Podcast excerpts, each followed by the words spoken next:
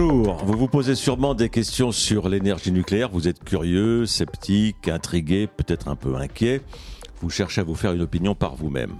Nous vous proposons des podcasts pour vous aider à mieux comprendre comment cette énergie est produite, quel est son rôle dans notre vie quotidienne et dans notre futur, comment ça marche, est-ce que c'est fiable, à quoi ça sert, à quoi ça peut servir?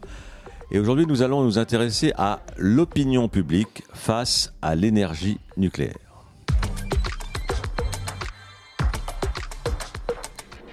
Le nucléaire en clair, un podcast de la Sphène, présenté par Jérôme Godefroy. Et si nous avions changé d'avis Changé d'avis à propos de l'énergie nucléaire. Notre vision de cette énergie fluctue beaucoup en fonction des événements et des besoins en énergie. Nous avons voulu aujourd'hui faire le point avec Didier Witkowski. Bonjour monsieur. Bonjour. Vous dirigez le département des études d'opinion à, EDF. Euh, pour commencer, une perspective un peu, un peu historique. Est-ce qu'au moment du lancement euh, du grand programme des centrales nucléaires en France dans les années 60-70, euh, comment s'était perçu ce, nucléaire civil? On a des enquêtes qui remontent euh, à l'année 1975. Ouais. Et à l'époque, la question posée, qui était une question qu'on pose toujours aujourd'hui d'ailleurs, hein, qui est une question d'adhésion au nucléaire assez, assez abstraite, montrait une majorité de Français plutôt favorable à l'époque. Euh, et euh, ça n'a pas duré euh, forcément très longtemps. Il y a quelques épisodes qui ont, qui ont, qui ont fait baisser ce, ce, soutien au nucléaire. il, y a des, il y a des baisses au début des années 80. On ne sait pas très bien si ce, je pense que l'accident de Three Mile Island n'y est pour rien, mais il est possible que l'alternance de 80 aux États-Unis, mais il est possible que l'alternance française en 80 avec euh, l'arrivée de la gauche au pouvoir ait un peu relancé les opinions négatives sur le nucléaire. Mais la vraie, euh, le vrai moment de retournement de l'opinion, c'est 86. C'est Tchernobyl. Tchernobyl. On, va y revenir, mais, mais au début, au, moment du, lancement euh, de, ce programme, euh, de Gaulle, de Gaulle Pompidou, etc., euh, est-ce qu'il y avait une espèce de perception de, de la technique, de, de la science qui allait nous produire de l'énergie? Oui, sans doute. Alors, c'est difficile. Il faudrait retrouver les études d'opinion mmh. de l'époque. Il y avait sans doute. Euh, d'abord, le nucléaire civil était quelque chose d'assez nouveau. Mmh. Euh, il portait une promesse euh, d'indépendance énergétique qui était quand même au cœur des préoccupations des Français après le, après le choc pétrolier. C'était une, une, réponse qui paraissait adéquate et, au fond, assez en phase avec une idée qui est quand même qui commence à décliner quand même à l'époque. Hein, l'idée du progrès technique mmh. euh, continu qui va de pair avec un progrès de la société, c'est une idée qui déjà dans les années 70 périclite un peu. Néanmoins, elle est quand même très portée par, le, par les discours publics de l'époque. Et même après l'alternance de, de, 80, finalement, François Mitterrand n'a absolument pas remis en cause euh, le... Le, le, programme de construction de centrales nucléaires. Donc au fond, ça a permis au nucléaire d'être relativement bien accepté jusqu'au milieu des années 80. Il y a aussi des résistances euh, régionales, par exemple la Bretagne, non? Oui, et alors euh, ce sont des, même des constances. Euh, hum. Des, constantes régionales parce qu'il y a effectivement des cultures de territoire. qui, alors la Bretagne est un territoire qui est hostile au nucléaire et qui l'est encore aujourd'hui peut-être un peu moins que d'autres pays, donc on soupçonne un peu moins, comme par exemple la région des Pays de Loire, la région hum. nantaise par exemple. Hein.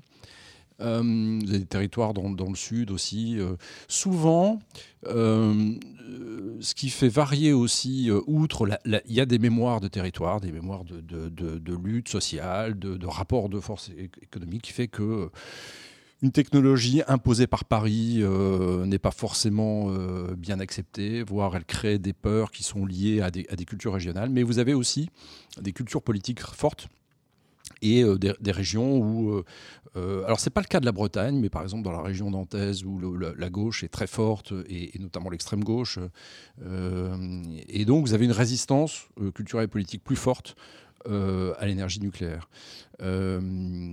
après, il n'y a pas de, si forte variation régionale que ça, à part des particularités comme celles que je viens de, mmh de, mentionner. Et puis peut-être des régions qui sont alors, elles, pour le coup, euh, plus, euh, plus positives. Je pense à, toute la région Rhône-Alpes. Hum. et alors, il y a une, région euh, qu'on a peut-être tendance souvent à décrire comme forcément antinucléaire, parce que sans doute bobo, etc., qui est la région parisienne. En fait, pas du tout. Les, Parisiens, la région parisienne n'est pas plus hostile au nucléaire, en tout cas aujourd'hui, que la moyenne des Français. Alors, dans les événements historiques, vous parliez de Tchernobyl en 86, ça a beaucoup d'influence et ça, et ça choque l'opinion, quoi. Oui, ça choque l'opinion. D'abord, contrairement à, à, Three Mile Island, euh, Tchernobyl est un accident euh, télévisé. On voit ce qu'est un accident mhm. euh, nucléaire d'une certaine manière.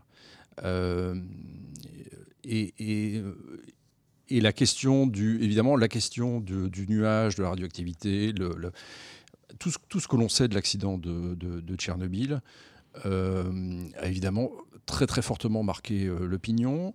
Cela dit, quand on regarde attentivement les enquêtes d'opinion, euh, le, soutien nucléaire ne s'est pas effondré après Tchernobyl. C'est deux ans plus tard, et sans doute à l'occasion des polémiques euh, sur la question du nuage. Nuage qui, qui, aurait voilà, qui, se serait arrêté au fond, qui aurait évité, en tout cas, sur, la question de, de, est-ce que la France a été euh, voilà, épargnée par, par ce nuage? Et c'est à cette époque-là que le, soutien nucléaire baisse. Euh, on nous a menti, quoi. Oui, c'est un peu on nous a menti, et il y a une, défiance vis-à-vis des, institutions, hmm. qui étaient des institutions en plus à connotation scientifique, qui étaient censées être neutres, nous protéger, et qui ont peut-être failli. Et, ça, c'est euh, ça, renvoie à une dimension très importante du soutien nucléaire, qui est euh, la confiance dans les institutions qui, portent hmm. cette, cette technologie. L'effet Tchernobyl et l'effet Fukushima, est-ce que ça a, eu le même impact, euh, Fukushima, en 2011 Alors non, pas du tout.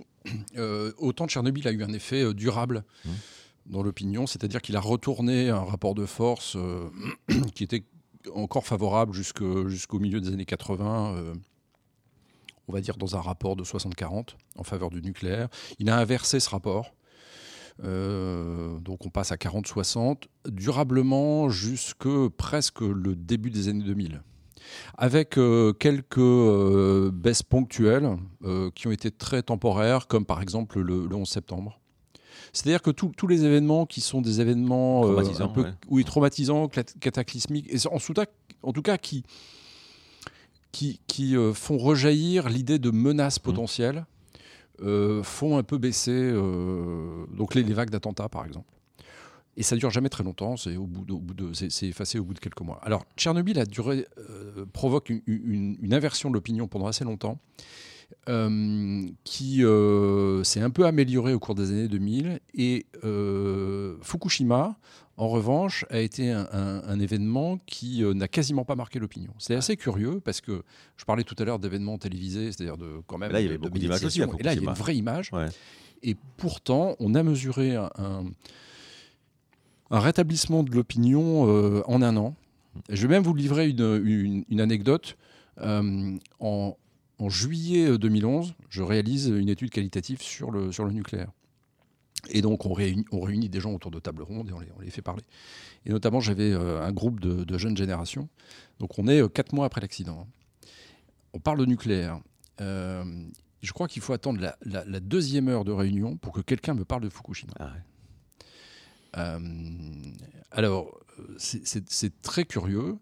mars 2011, il n'y a pas énormément de. Alors, si, il y, a de la concurrence dans l'actualité. Euh, il faut se souvenir que c'est l'époque de l'affaire DSK. Mmh. En, mai, euh, mai 2011, je crois, mai ou juin. Alors, ça occupe beaucoup euh, l'opinion publique française. Est-ce que pour autant, ça peut effacer un, événement comme Fukushima? Ben, En fait, c'est un événement qui se passe assez loin de la France. Il n'y a pas de retombées, il n'y a, pas de, a pas de menaces. Euh, et euh, ce qui est assez euh, symptomatique, c'est que, en tout cas, ça n'a pas eu de. D'abord, l'effet a été court et il a été peu profond.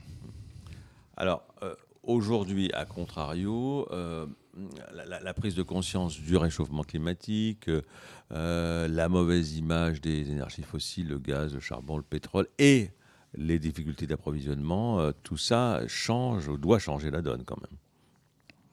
Alors oui, ça change la donne. Et en même temps, euh, si on regarde attentivement euh, les, enquêtes d'opinion, le, rétablissement du nucléaire remonte euh, à déjà au moins deux ans. Mmh. Donc avant les événements récents qui ont remis en avant la, question, je évidemment on parle de la, guerre en Ukraine, qui ont remis très très fortement en avant la question de l'indépendance énergétique. C'est antérieur alors C'est antérieur. Mmh. et, la question de l'indépendance énergétique, on en parlait tout à l'heure, c'est quasiment indissociable de la raison d'être du nucléaire français, puisque c'est l'acte de naissance dans les années 70. Euh, c'est la raison pour laquelle on a construit un parc aussi important. Alors, pour la plupart des gens, c'est un événement qui, n'a pas été connu, mais pour une partie de la population, notamment les plus de 60 ans, euh, cette question de l'indépendance énergétique, ça, évidemment, ça fait ressortir un, souvenir et, une sorte de, de réflexe pro-nucléaire assez important. Mais ça s'est produit en réalité, le, mouvement s'est produit à la fin de l'année 2019. Mmh. Euh, fin 2019, début 2020. Et, singulièrement au cours de l'année 2020, il y, a plusieurs raisons à cela. D'abord, il y a une vraie inflexion du discours de, l'exécutif, euh, qui est déjà dans, les faits, dès, dès la PPE, euh, fin 2018, les commentaires de la PPE, la PPE elle-même n'a pas été vue évidemment par le grand public, mais les commentaires du public des médias à l'époque, c'est quand e, même voilà, la programmation pluriannuelle de, de, l'énergie, mmh.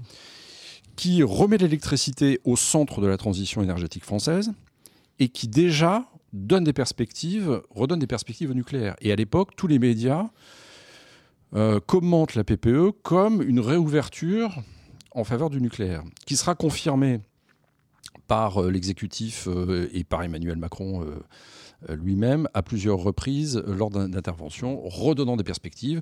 le discours du Creusot redonnant des perspectives à la filière, puis on redonne euh, on déclare que le, nucléaire serait une énergie d'avenir, puis euh, on, parle de construction de nouveaux nucléaires. Enfin, il y, a une espèce de, séquencement assez, euh, assez régulier qui, laisse penser, qui donne des signaux aux Français que le nucléaire est de retour. La, fermeture de, Fessenheim, par exemple, est-ce que ça a été perçu parfois comme une, sorte de gâchis? C'est l'autre, ah. c'est le deuxième événement que j'allais citer. La fermeture de Fessenheim est une sorte de, petit électrochoc. c'est au fond euh, l'acte qui devait couronner la transition énergétique version 2012. Et ça François Hollande, ça. François Hollande. Et ça se transforme en véritable fiasco et au fond comme un contre-signe.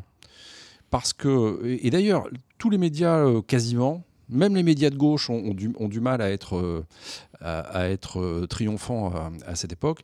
C'est vraiment commenté comme une sorte de gâchis, un non-sens industriel et climatique. Et, fermer euh, une usine à un moment, il faut rappeler quand même que la fermeture du deuxième réacteur de Fessenheim, c'est juin 2020. On sort juste du confinement, une période euh, qui a remis cruellement en lumière la question de la sous-industrialisation du pays, qui n'est même plus capable de produire des masques et qui ne produira jamais de vaccins. Euh, et, vous fermez une, usine euh, nucléaire qui fonctionne, qui, qui et qui euh, non seulement est, un symbole de, l'industrie française, mais qui aussi nous prémunit de, des importations et qui est un symbole d'indépendance énergétique. Donc c'est un non-sens et en plus un non-sens climatique.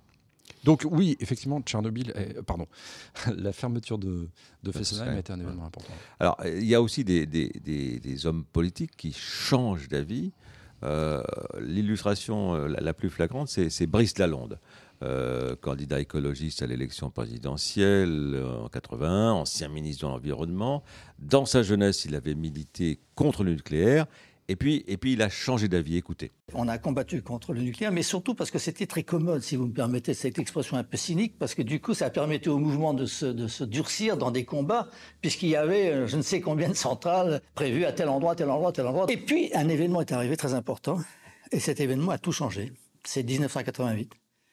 En 1988, c'est le GIEC qui se, crée. C'est la découverte qu'il y a une menace beaucoup plus importante que le nucléaire, absolument considérable, tellement considérable qu'elle change la planète. C'est, une autre planète. Et cet événement, c'est évidemment le changement climatique. Et du coup, tout ce que nous disions avant, ben, ça colle pas. Ça colle pas parce qu'on a besoin d'électricité, justement. L'électricité, il faut électrifier le plus possible parce que l'électricité peut être produite sans carbone et que quand on croyait que le gaz ou le pétrole, il y en aurait toujours assez, que ce n'était pas un problème, eh ben non, on n'a plus le droit de brûler du, pétrole, du charbon et du gaz. C'est fini. Donc à un moment donné, qu'est-ce qui reste? Mais ben, il ne reste pas grand-chose. Mais il reste notamment le nucléaire. Alors, d'après ce que dit euh, Brice Lalande, c'est le, CO2, le réchauffement climatique qui, a, qui a fait réfléchir l'opinion. Oui, en partie. En tout cas, ce que euh, signale Brice Lalonde, c'est que, euh, en tout cas, une partie de, des leaders d'opinion, des politiques, je pense notamment à gauche, mmh. euh, à partir de 2018. 2018, c'est la période à partir de laquelle les mobilisations climatiques commencent à être très importantes, les, mobilisations des jeunes, etc., où les, où les, rapports du GIEC deviennent de plus en plus alarmistes. Mmh. Et, ça, ça change un peu la donne. Euh, c'est à l'époque où nous, dans les enquêtes qu'on réalise euh, auprès des leaders d'opinion, on voit que le, les, choses bougent très très fortement. Et notamment, quand on pose la question des, avantages du nucléaire, mmh. hein, question qu'on pose traditionnellement dans, toutes nos enquêtes, les avantages, les inconvénients, euh, eh bien, parmi les chefs d'entreprise, parmi les élus, y compris parmi les journalistes, l'avantage premier du nucléaire, c'est la question climatique. Mmh.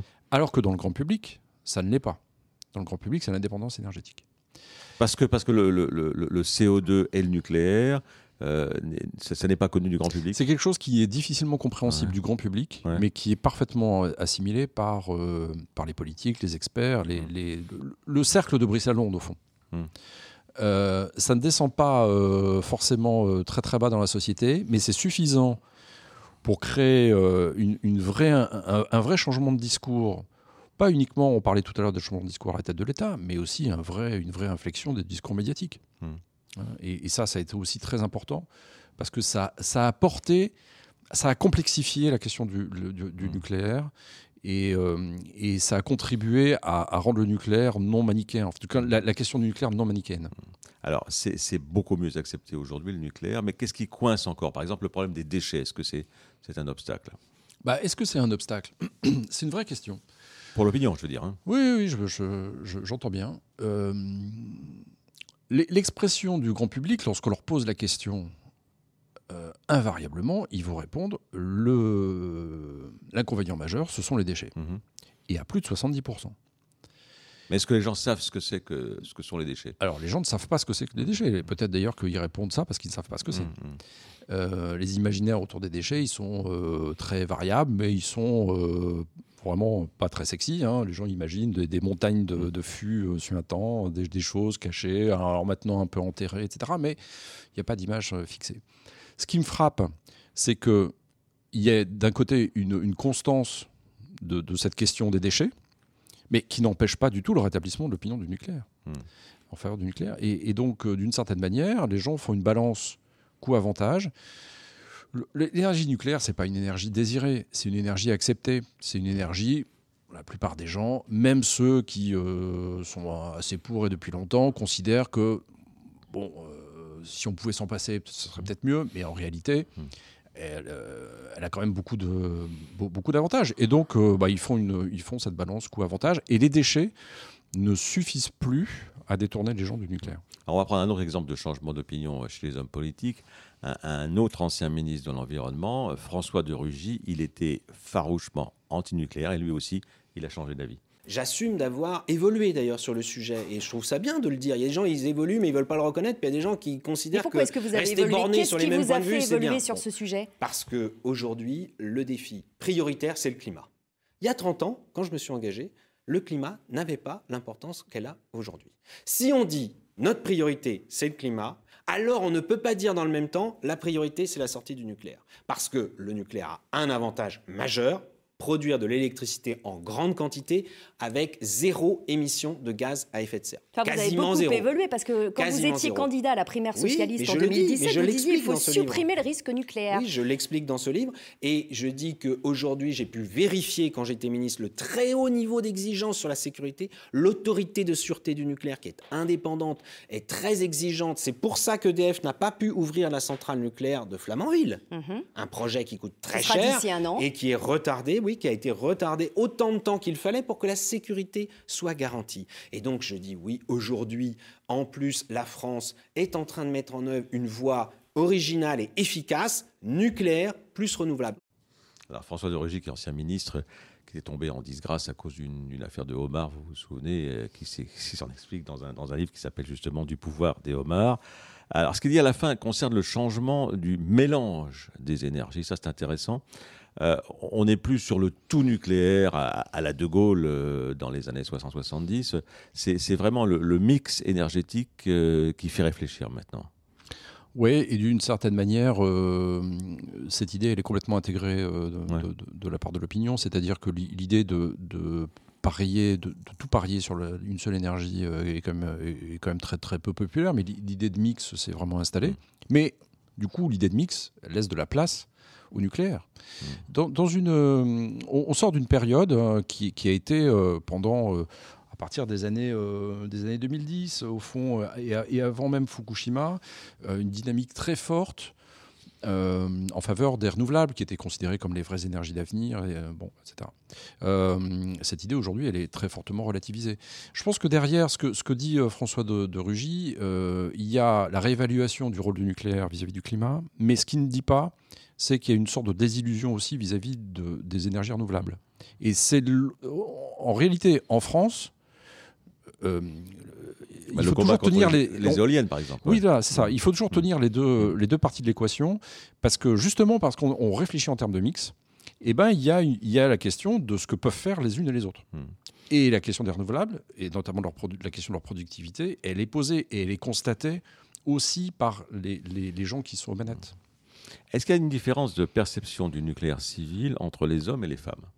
Oui, absolument, et c'est une constante euh, depuis, euh, depuis au moins les années, les années 80, les années 70. Enfin, je, suis remonté euh, il n'y a pas très longtemps sur cette question des, hommes et des femmes dans une période assez ancienne. Ça, il y a toujours eu une méfiance plus forte des femmes vis à -vis du nucléaire et parfois euh, une plus grande, euh, plus grande hésitation. Hmm. Pas forcément une hostilité plus grande, mais une, plus forte hésitation. Euh, sur la longue durée, cet écart entre les hommes et les femmes s'est plutôt réduit en réalité, notamment depuis une dizaine d'années.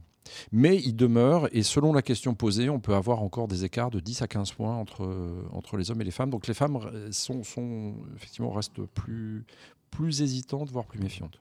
On va écouter maintenant un point de vue étranger. Euh, c'est le démocrate américain John Kerry, euh, ancien sénateur, euh, ancien chef de la diplomatie et actuel délégué à l'environnement du président Biden. Kerry, qui lui aussi avait été très antinucléaire dans sa jeunesse.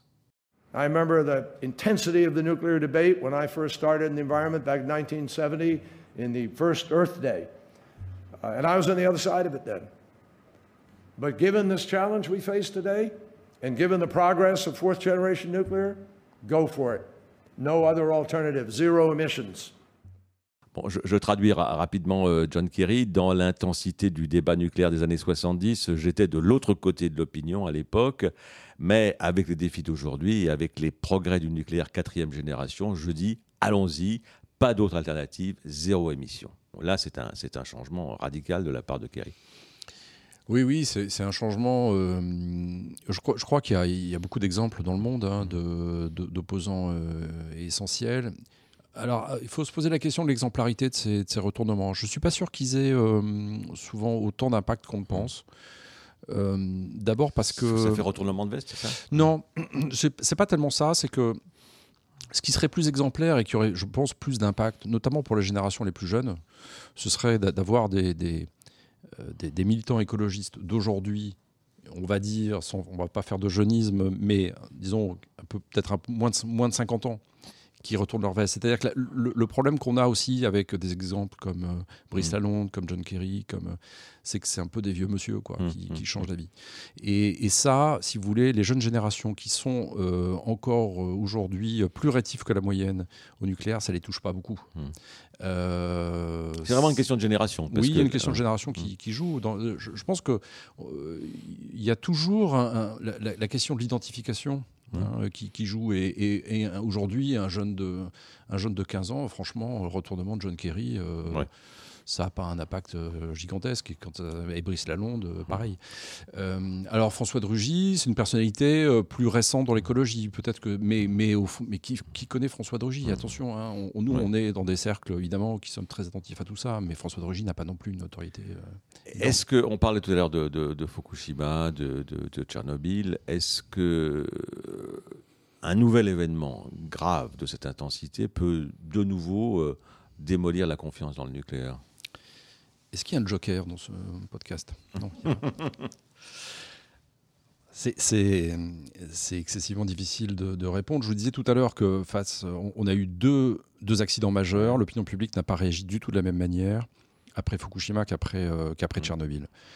Euh, on peut parier pour une sorte de je vais lâcher le mot de banalisation. Hmm. Peut-être qu'un nouvel accident. D'abord, euh, ça dépend aussi de l'ampleur de l'accident. Hein. C'est difficile de, se prononcer comme ça euh, abstraitement. Et puis, vous avez aussi la, question de. Euh, en fait, oui, il y aura un accident, mais est-ce qu'on peut vraiment, pour autant, remettre en cause le nucléaire partout sur la planète? Hmm. En réalité, vous avez une sorte de mur de la réalité qui fait que de toute façon, euh, et c'est le GIEC qui le dit aujourd'hui, euh, on n'arrivera pas à tenir euh, les objectifs de neutralité carbone sans nucléaire. Donc il est, tout à fait possible que bah, il y ait une période, d'effroi, de, de, sidération, mais que la réalité reprenne le dessus. Et au fond, c'est bien ce qui s'est passé après Fukushima.